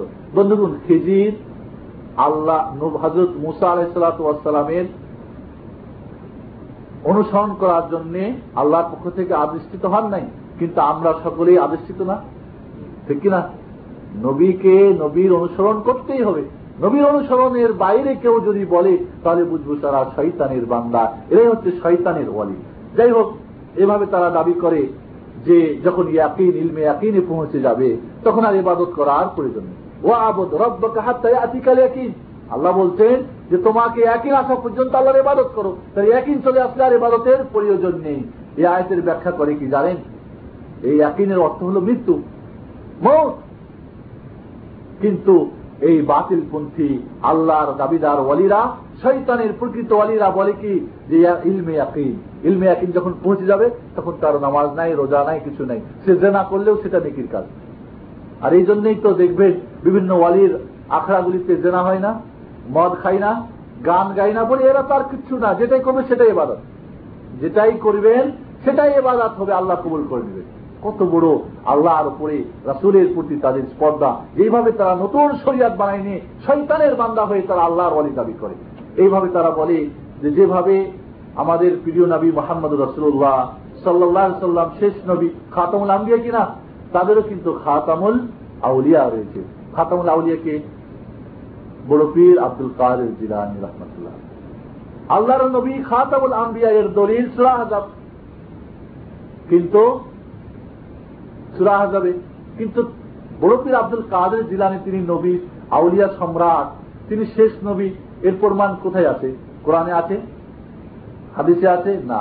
তারা বলবে যে না, এটা ওই যে সিলসিলা বা তিনি একবারে ভিতরে ভিতরে, অন্তরে অন্তরে চলে গেছে তাহলে বন্ধুগণ, যারা বা তিনি দাবি করে যারা হাকিকাতের দাবি করে, যারা কাশ্মের দাবিদার, যারা ঘুমের মাধ্যমে ইলহামের দাবিদার, তারা একমাত্র শৈতানের ওয়ালির আল্লাহর ওয়ালি হতে পারে না। কারণ এর মাধ্যমে পুরা দিনকে অস্বীকার করার প্রমাণ, পুরা দিনকে অস্বীকার করা হয়। এজন্যে আল্লাহ রব্বুল্লাহ আলমিন আমাদেরকে আল্লাহ রব্বুল্লাহ আলমিনের সত্যিকারে ওয়ালি হওয়ার জন্য তৌফিক দান করেন। আর মনে রাখতে হবে বন্ধুগণ, যে ওয়ালি হওয়ার জন্য, ওয়ালি হওয়ার জন্য বিশেষ কোন শ্রেণি হওয়ার দরকার নেই। হতে পারে রিক্সা চালক হতে পারে ভ্যান চালক হতে পারে শিক্ষিত, হতে পারে অশিক্ষিত, হতে পারে যে কোনো আল্লাহর বান্দার মধ্যে ইমান এবং তাকুয়া এই দুটি গুণ থাকলে সে হল আল্লাহর ওয়ালি। আলা ইন্না আউলিয়া আল্লাহ লা খাউফুন আলাইহিম ওয়ালা হুম ইয়াহজানুন। আল্লাযিনা আমানু ওয়া কানু ইয়াত্তাকুন। বুঝতে পেরেছেন? তাহলে আমাদেরকে এই ওয়ালির নাম দিয়ে ওয়ালির কবরকে চুমো খাওয়া। মানুষ কত ব্যাপক বুঝেন। জোনাইদের নাম শুনেছেন না? শুনেছেন? ওয়ালির যারা দাবিদার জোনাইদের নাম হাল্লাজের নাম। তো জোনাইদকে এতই তারা ভালোবাসত, বাঁচতে বাঁচতে তাকে নিয়ে বরকত নিতে নিতে সে যদি পায়খানা করত, ওই পায়খানাগুলিকে ধরে মানে মাটিতে পড়তিত না। তার মুড়িদ দেয়া মুড়িদরা তার পায়খানার সময় গিয়ে পাতার মধ্যে মনে করেন তার আপন আপন পাত্র সেট করে দিত। তারপরে এটাকে নিয়ে শুকাতো, শুকার পরে এটাকে জ্বালাতো। শরীরা বকুর জ্বালায় না ঠিক এই বকুরের মতো সেন্ট গ্রহণ করত। মসজিদে, তাদের এবাদত খানায় তাদের জালসাতে, তাদের মাহফিলে। খুব অলি ওখানে আল্লাহর অলি আছে। এইভাবে তাদের আপনার কি করে কবরকে চুমু দেওয়া, তারপরে তাদের নামে দান খয়রাত করা। যখন আত্রসির আত্রসির যখন ওই দূর কি বলে, দরগা, দরগাখানা যখন তৈরি হতে শুরু করল তখন তখন ঢাকা থেকে নিয়ে, ঢাকা থেকে নিয়ে আরিচা ঘাট পর্যন্ত খালি রডের আর সিমেন্টের ট্রাকের বহর। বুঝতে পেরেছেন? দরগা, আমরা বলি দরগা। আসলে ওটা তো দুর্গা। হিন্দুদের দুর্গা না? আমি বলব এগুলি হলো হিন্দুদের যে দুর্গা আর দরগার মধ্যে কোনো পার্থক্য নেই। মুসলমানরা আজকে আমরা ঠাকুর ছেড়ে হিন্দুরা, ঠাকুর আমরা একসময় তো আমরা হিন্দু ছিলাম। ঠাকুরদেরকে ছেড়ে এখন ধরেছি পীর। এক সেম সেম, কোনো পার্থক্য নেই। তবে সবাই না আমাকে ভুল বুঝবেন না। আর ঠিক দরগা ছেড়ে, দুর্গা ছেড়ে ধরেছি দরগা, কোনো পার্থক্য নেই। ওইখানে যেরকম দুর্গার মধ্যে ওই কালীর এতে আর ওই হিন্দুদের দুর্গার মধ্যে যেরকম দুর্গা পূজায় যত শিল্প বেদাত হয়, যত জাহিলিয়াত, সবকিছু আমাদের এই দরগার মধ্যেও আজকাল হচ্ছে। এই জন্য বন্ধুগণ, দরগা আর দুর্গার মধ্যে অনেকটা পার্থক্য আজকে কমেই গেছে। এবং ঠাকুর আর পীরের মধ্যে অনেকটা পার্থক্য কমে গেছে। এই জন্যে ঠাকুরের যেরকম তারা কি করে, ঠাকুরের মাধ্যমে বরকত নাই নতুন বিয়ে করে, বৌদি আসে ঠাকুরের কাছে। আমরা মুসলমানরাও বৌদি আসি আমাদের পীর সাহেবের কাছে বরকত নেওয়ার জন্য, তাই না? মানুষ এত ব্যাপক হয়ে গেছে, কি কর্নেল, কি জেনারেল, কি শিক্ষিত, অশিক্ষিত, সবাই সেখানে অবাধে গিয়ে, তো বন্ধুগণ, পীরের ভালোবাসি ওয়ালির ভালোবাসার নামে আমরা আজকে দান করতে কণ্ঠাবোধ করি না। কিন্তু দিন প্রতিষ্ঠার জন্য জাহাদের জন্য একটা পয়সা দিতে আমরা রাজি না। এক মন চাল দিতে রাজি না। বন্ধুগণ, এই জন্যে আসুন, শয়তানদের ওয়ালির ধোকায় যেন না পড়ি আমরা। আল্লাহর ওয়ালিকে সত্যি ভালোবাসতে হবে। না বাসলে আল্লাহ স্বয়ং আপনার সঙ্গে যুদ্ধ ঘোষণা করবেন। এজন্যে বিভিন্ন নামে বিভিন্ন আকিদা যেন আমরা বিশ্বাস না করি। আল্লাহ অলিকে আমরা সঠিকভাবে জানতে পারি। আল্লাহ রব্বুল আলমিন তার একমাত্র অলি হওয়ার আমাদেরকে তৌফিক দান করেন। আল্লাহ রব্বুল আলমিন তার অলিদেরকে ভালোবাসার তৌফিক দান করেন। আল্লাহ রব্বুল আলমিন ওয়ালি হওয়ার জন্য কোন প্রকার লিবাস, পোশাক, খাওয়া, দাওয়া আলাদা হতে হবে এমন কোন প্রয়োজন নেই।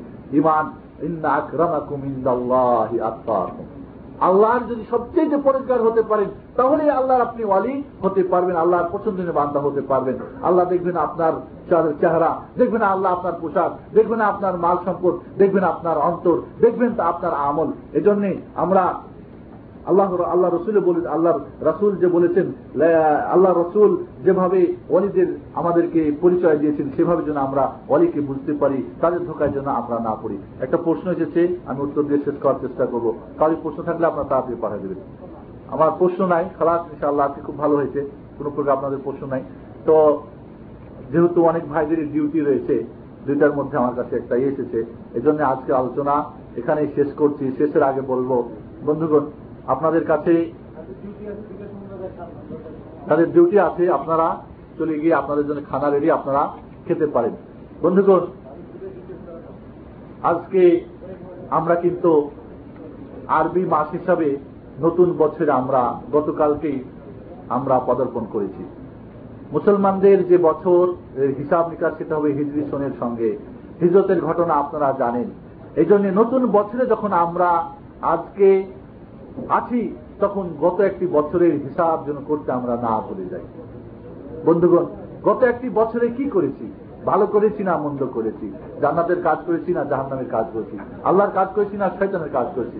আল্লাহর বান্দা হয়েছি না শয়তানের বান্দা হয়েছি? আল্লাহর ওয়ালি হয়েছি না শয়তানের ওয়ালি হয়েছি? এজন্যে নতুন বছরে আমরা নতুন উদ্যোগে ইনশাআল্লাহ আল্লাহ রব্বুল্লাহ আলমিনের কাছে যদি আমরা পাপ করে থাকি তোবা করব। যদি খরচ কম করে আদা করে থাকি, ভালো করে আদা করার চেষ্টা করব। আল্লাহ রব্বুল্লাহ আলমিন আমাদের এই নতুন বছরকে সুন্দর করে, নতুন বছরের জন্য আমরা আমলে আখলাকে আমাদের সবকিছুতে যেন আমরা ভালো হয়ে চলতে পারি, সেই তহফিক যেন আল্লাহ রব আলমী দান করেন। নতুন বছরের নতুন শুভেচ্ছা জানিয়ে আজকের মতো এখানে আলোচনার আগে এখানে একটি প্রশ্ন এসেছে। একটা প্রশ্ন করছেন যে, আমরা একসময় হিন্দু ছিলাম। ভারতবর্ষের ভারত বর্ষের বেশিরভাগ সবাই প্রায় মনে করেন মোটামুটি বলা যেতে পারে আজকে থেকে বারোশো যদি হয়, তাহলে আটশো বা নয়শো, আটশো নয়শো বছর আগে পুরা ভারতবর্ষে সকলেই হিন্দু ছিল। সকলেই হিন্দু ধর্ম অবলম্বিত ছিল, অবলম্বন করত। এরপরে দাওয়া তাবলিগের মাধ্যমে এই দেশে ইসলাম আছে, তেজারাতের তুজারদের মাধ্যমে ব্যবসায়িকদের মাধ্যমে, এই আরবদের যারা ব্যবসায় যেত এই জন্য দেখবেন যে নদী উপকূলগুলিতে, নদীর যেগুলি পাড়ে বা সাগরের আমাদের উপসাগরের পাড়ে দেখবেন বেশিরভাগ ইসলামের প্রচার এবং প্রচার হয়েছে। এবং সেখানে মুসলমানদের এখন পর্যন্ত তাদের ইমান এবং আমান অনেকটা মজবুত বলতে পারি। এই জন্যে আমরা বলছি, যে কথাটা বলতে চাচ্ছিলাম, যে একসময় হিন্দু আমরা ছিলাম মানে আমাদের পূর্বপুরুষরা। আমরা না। তো পূর্বপুরুষ হয়েছে কি, সব সময় দেখা গেছে যে যখন কোন জাতি মুসলমান হয়েছে, তখন তাদের কৃষ্টি কালচারগুলি সরাসরি সাথে সাথে ছাড়তে পারে নাই। এই জন্য আপনি খোঁজ করে দেখবেন আমাদের বিবাহ অনুষ্ঠান যে সমস্ত সংস্কৃতি আমরা দেখতে পাই এবং হিন্দুদের মধ্যে যে সংস্কৃতি মিল রয়েছে।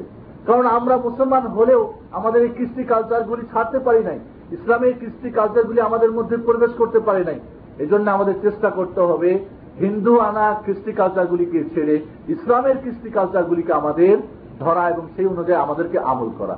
হিন্দু থাকার মানে হচ্ছে যে আমাদের পূর্বপুরুষ একসময় হিন্দুই ছিল একসময় দরগার পূজা করত একসময় তারা ঠাকুর মানত। যদি আমরা ছেড়ে নিয়েছি ইসলাম গ্রহণ করে, কিন্তু অন্য নাম ধরে, অন্যভাবে ওই কৃষ্টি কালচারগুলি আজও আমাদের মধ্যে বিদ্যমান, এটাই আমি বুঝাতে চেয়েছি, বন্ধুগণ। আমার ভাই প্রশ্ন করছে যে মক্কার মক্কা শরীফ। কোরআন শরীফ মানে হচ্ছে কি মর্যাদাবান? বা গুরুত্বপূর্ণ এখানে নিতে পারি। তো মক্কা শরীফ বলতে আমরা বুঝাই মদিনা শরীফ, মক্কা শরীফ। মক্কা শরীফ, মদিনা শরীফ এই ধরনের কথা কোন কোরআন হাদিসের মধ্যে উল্লেখ নেই। আল্লাহ রবুল্লাহ আলমিন মক্কাকে বিভিন্ন নামেই বালাদুল আমিন বলেছেন, মক্কা বলেছেন, বাক্কা বলেছেন। এগুলি হচ্ছে কি, যে মক্কা শরীফ বলতে হেরেম যে একটা রয়েছে, একটা নিষিদ্ধ এরিয়া রয়েছে, যার মধ্যে অনেক কিছুই করা যায় না। সেখানে শিকার করা যায় না, গাছ কাটা যায় না, অনেক কিছুকে মারা যায় না, সেখানে কাউকে হত্যা করা যাবে না। এইখানে এই এরিয়াটাকে মক্কা শরীফ এরিয়া বলে। যেরকম মদিনা শরীফের একটা এরিয়া, হেরেম শরীফটাকে কোন বলে। তো শরীফটা এখানে বলতে আমরা যে ব্যবহার করি, ব্যবহার করা যায় যাতে মক্কা শরীফ, মদিনা শরীফ, বুঝছেন? এভাবে ব্যবহার করা যায় রয়েছে। কিন্তু এর মানে এই না যে দরগা শরীফ বলবেন। দরগা শরীফ বলবেন নাকি? মাজার শরীফ এগুলি ব্যবহার করা চলবে না। মক্কা সত্যি মর্যাদাবান জায়গা। মক্কা সত্যি অত্যন্ত গুরুত্বপূর্ণ স্থান। এই জন্য সেখানে আমরা শরীফ ব্যবহার করতে পারি। আজকাল তো সবই শরীফ হয়ে গেছে বন্ধুগুলো আজকাল সবই পবিত্র হয়ে গেছে। পবিত্র ওর শরীফ। ওরস শরীফ তো পবিত্র। ওরস করা তো সম্পূর্ণ হারাম। আর সেটাই হয়ে গেল শরীফ। সেটাই হয়ে গেল পবিত্র। বুঝতে পেরেছেন? ওরস শরীফ এই জন্য শরীফ মক্কার জন্য, মদিনার জন্য ব্যবহার করা যেতে পারে। তবে দরগার জন্য শরীফ ব্যবহার করা আদৌ ঠিক না। কোন, যেটা ইসলাম, যেটাকে সমর্থন করে না। কোরআন খতম করার পরে ইমাম দ্বারা দোয়া, বিশেষ দোয়ার ব্যবস্থা করা, এর কোন সিস্টেম না। কোরআন খতমের পরে, কালকে যেটা বলছিলাম যে, কোরআন খতমের পরে রাসুলের প্রতি দুরুদ পাঠ করার নিয়ম রয়েছে। হজরত আনাস রাজ্লাহ তারা আনহুল কোরআন খতম করার পরে তিনি আল্লাহ রসুলের প্রতি দুরুদ পাঠ করে দোয়া করতেন। সব খুব যদি বেশি করতে পারেন, তা আপনার পরিবারের যারা, তাদেরকে নিয়ে হয়তো আল্লাহর কাছে দোয়া করতে পারেন, এটুকুই। তবে আনুষ্ঠানিক দোয়ার নিয়মটা আপনাদের বলব যে আনুষ্ঠানিক দোয়ার আসলে কোনো ভিত্তি নেই। এই সমস্ত স্থানে। এজন্য কোরআন খতম করেছেন আপনি বা আপনার ছেলে বা মেয়ে। আপনি নিজেই দোয়া করবেন। এজন্য হুজুর ডেকে বিশেষ দোয়া করবেন আর প্রথমেই বলবেন, দোয়ার, দোয়া করবেন। দোয়া করলে তো আপনার কি করেন শির করেন। দোয়া ডেকে নিয়েছে হুজুররা বেদাতি দোয়া করেন। এক নম্বরে সবাই মিলে শুরু করলেন, একটা বেদাত চালু করলেন আপনি। দ্বিতীয় নম্বরে সেখানে দোয়ার সময় বললেন যে, কোরআনের সোয়াব বক্সাই দিলেন রাসুলের রোহের প্রতি কালকে বলছিলাম না যে, রাসুলের বুঝি আপনার নেকির বড় প্রয়োজন রয়েছে। তবে আমার এক ভাই প্রশ্ন করেছিলেন যে, আমরা যে দুরুদ এবং সালাম, দুরুদের সালামের জন্যেই যে, নবী মোহাম্মদ রসুল্লাহ সাল্লামের হাক আপনার প্রতি। তিনি যে আপনার জন্য কষ্ট করে ইসলাম দিয়ে গিয়েছেন, এই জন্য, তার জন্য রহমাত এবং তার জন্য শান্তির দোয়া করা আপনার উপরে পবিত্র দায়িত্ব। দায়িত্ব হিসাবে কিন্তু আপনার দোয়া বক্সেই দিবেন। দোয়ার প্রয়োজন রাসুলের প্রয়োজন নেই। রাসুলে আপনার সোয়াবের রাসুলের প্রয়োজন নেই। প্রয়োজন রয়েছে আপনার। হ্যাঁ এখানে আপনি তারপরে করি কি? আমরা অশিলা করি। নবী, রাসুল সৈয়দ কুতুব, সকল ওয়ালিদের আমরা অশিলা করি। যে অশিলাটা এর আগে আলোচনা করে গেছিলাম যে অশিলাটা বৈধ অশিলা নয়। তাহলে যেই দোয়াকে কেন্দ্র করে আপনি অনেকগুলো, অনেক কিছুই ইসলামের বহির্ভূত কাজ হয়, সেই দোয়া অবশ্যই করা ঠিক নয়। আপনি কোরআন খতম দিতে পেরেছেন। আল্লাহর কাছে কোরআন খতম দিয়ে দোয়া করতে পারেন না। এই কোরআনের অশিলা করতে পারেন না যে আল্লাহ যে কোরআন খতম দিয়েছি, কোরআন পড়েছি। এই অশিলা, একটা ভালো কাজের অশিলা আমাকে যা আপনি চাওয়ার চান। সেই জন্য ইমামদেরকে আপনারা দোয়া করার জন্য ডেকে নিয়ে আসবেন। এইভাবে তো রাসুলকে কেউ ডেকে নিয়ে যেতেন না। আবাকারকে কেউ ডেকে নিয়ে যেতেন না। ইমা আবু হানিফাকে রহমাতুল্লাহ আলাকে তো কেউ ডেকে নিয়ে যেতেন না। দোয়া কোরআন খতম দিয়ে। সে যুগে বুঝি কোরআন খতম হতো না? হতো না? ইমাম আবু হানিফা রহমতুল্লাহ আলাই সম্পর্কে এসেছে যে তিনি না, ইমাম বোখাই রহমতুল্লাহ সম্পর্কে এসেছে যে তিনি রমজান মাসে চল্লিশটা খতম দিতেন। তাহলে ইমামরা খতম দিতেন না। তাহলে এই যে আমরা একটা চালু করেছি নিয়ম, এ ধরনের চালু করা মোটেই ঠিক না। মা বাবার অনুমতি ছাড়া হজ করা যাবে কিনা? হজ ফরজ, কোন জিনিস ফরজ হওয়ার জন্য কাউরি অনুমতির অপেক্ষা করে না। আল্লাহর আদেশেই আপনার উপরে ফরজ হয়েছে। যখন আপনি এই দেশে এসেছেন, আপনার যদি শারীরিক, অর্থনৈতিক এবং যাওয়ার কোনো বাধা না থাকে, কারণ বাধা আজকাল তো অনেক সময় কাগজ পাওয়া যায় না, পারমিশন পাওয়া যায় না, তাহলে আপনার উপরে হজ ফরজ। আর নামাজ ফরজ যেরকম, হজ তেমন ফরজ। হজ করার জন্য রোজা রাখার জন্য, নামাজ পড়ার জন্য জাকাত দেওয়ার জন্য বাবার অনুমতির প্রয়োজন হয় নাকি? তো ঠিক ওইভাবে হজ আদা করার জন্য ফরজ হিসেবে আপনার উপর, আপনার বাবার উপর ফরজ হয় নাই। কাজে আপনাকে হজ আদা করতে হবে, এর জন্য কোনো অনুমতির প্রয়োজন নেই। কোনো প্রয়োজন নেই। তবে আপনি খবর দিতে পারেন যে, বাবা, আমি হজ করতেছি, খুশি হবেন, সেটা আলাদা কথা। বুঝতে পেরেছেন? কিন্তু অনুমতি নিতে হবে, অনুমতি না পেলে হজ করা যাবে না। বাবা হজ না করলে আপনি হজ করতে পারবেন না, এমন কথা না। তবে মনে রাখবেন, ছেলের যদি হজ ফরজ হয়, আদা করলেন, আপনি যদি চাকরি বাকরি করে আপনার টাকা পয়সা এমন হয়, যেই টাকা পয়সা দিয়ে আপনার বাবাকে হজ করাতে পারবেন, তাহলে আপনার বাবার প্রতিও হজ ফরজ হয়ে যায়। কারণ ছেলের ছেলের সম্পদ বাবারই সম্পদ। অনেক সময় বলে যে, বাবা তো নাই হজ করার মতো ক্ষমতা।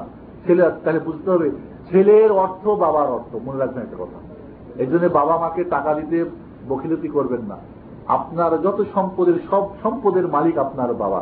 আপনি যেভাবে যেভাবে এই সম্পদকে ব্যবহার করতে পারেন, আপনার বাবা আপনার অনুমতি ছাড়া বৈধভাবে, কারণ অবৈধভাবে না, বৈধ কাজে তিনি সেইভাবেই সেটাকে ব্যবহার করতে পারা তার অধিকার রয়েছে।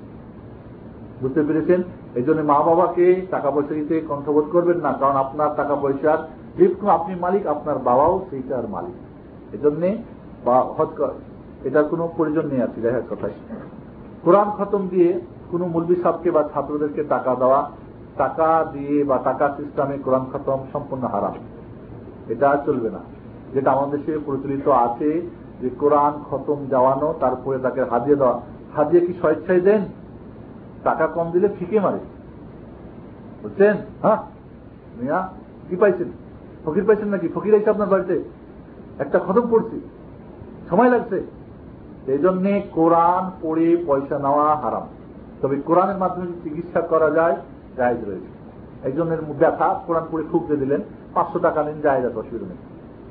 তবে তাবিজ লিখে দিয়ে না। আমার খুব কোরআনে, কোরআন সুরা ফাতেহা পড়ে ক্লাস নাচ বা বিভিন্ন পড়ে বা একজনকে জাদু করেছে, জাদুর নিয়ম আছে খুব দিয়ে জাদু ছেড়ে দেওয়া। করে চিকিৎসা এটা এটা কি? চিকিৎসা। চিকিৎসা করে জায়জ রয়েছে, বোখারি শরীফের হাদিস, আবু সাইদ খুদার তালানোর হাদিস। এই জন্যে মুশকিল হয়ে গেল কি? শরিয়া যেভাবে আছে, ওইভাবে না রেখে ওর সঙ্গে অনেক কিছু কিয়াস করে উল্টাপাল্টা আমরা চালু করে দিয়েছি। মনে রাখতে হবে, কোরআন খতম দেওয়া আর চিকিৎসা দুইটা সমান জিনিস না। ওটা হলো আপনার চিকিৎসা, আর এটা হলো আপনার কোরআন খতম দেওয়া। এই জন্য বলব আপনাদের যে কোরআন খতমের সিস্টেমই তো যায় না। কোরআন খতমের যে সিস্টেম আমাদের দেশে পরিচালিত সিস্টেম রয়েছে। এটাই যায় না। টাকা দেওয়া তারও দূরের কথা। শুধু কি টাকা হয়? খাওয়া দাওয়া? খাওয়া দাওয়া হয় না? মাশাল্লাহ বিশেষ করে ঢাকাতে আমি দেখেছি, খাওয়া দাওয়া যা দেয় হুজুরদেরকে মাশাল্লাহ মানে যাকে বলা হয় খাওয়া। সেই জন্যে এইভাবে খাইয়ে হুজুরদেরকে টাকা দেওয়ার কদম খতম করে আপনার মৃত্যু ব্যক্তির রুহের মাংসরাত হবে না। বরং আপনি আপনার যে টাকাগুলি, একটা দিতে পারেন। ওই গরিব মাদ্রাসায় যে ছাত্ররা আছে, গরিবদের হাতে দিয়ে আসবে। অনেক সময় করে কি, ওটা নিয়ে আবার ওটাকে হেরফের করে যায় করে। হুজুররা, বড় লোকের ছেলেরা সবাই খায়। আপনি গরিব সন্তানদের হাতে, নিজ হাতে দিয়ে আসবেন। গরিব মহিলাদেরকে দান করবে, গরিব ফকিরদেরকে দান করবে। আর দান করার জন্য কোথায় যেতে হবে না? আপনার বাড়িতেই তো ফকিরের অভাব আছে বাংলাদেশে। যারা হ্যাঁ তোমার দৈনিক ভিক্ষা করে করে খায়, এদেরকে আপনি যদি দেন তাহলে সবচেয়ে ভালো। এই জন্য এগুলি কোন সিস্টেম নেই। আল্লাহ রবুল্লাহ আলমিন আমাদেরকে দিন সঠিকভাবে জানা এবং সেভাবে আমল করার জন্য তফিক দান করেন। আসসালামু আলাইকুম রহমতুল্লাহ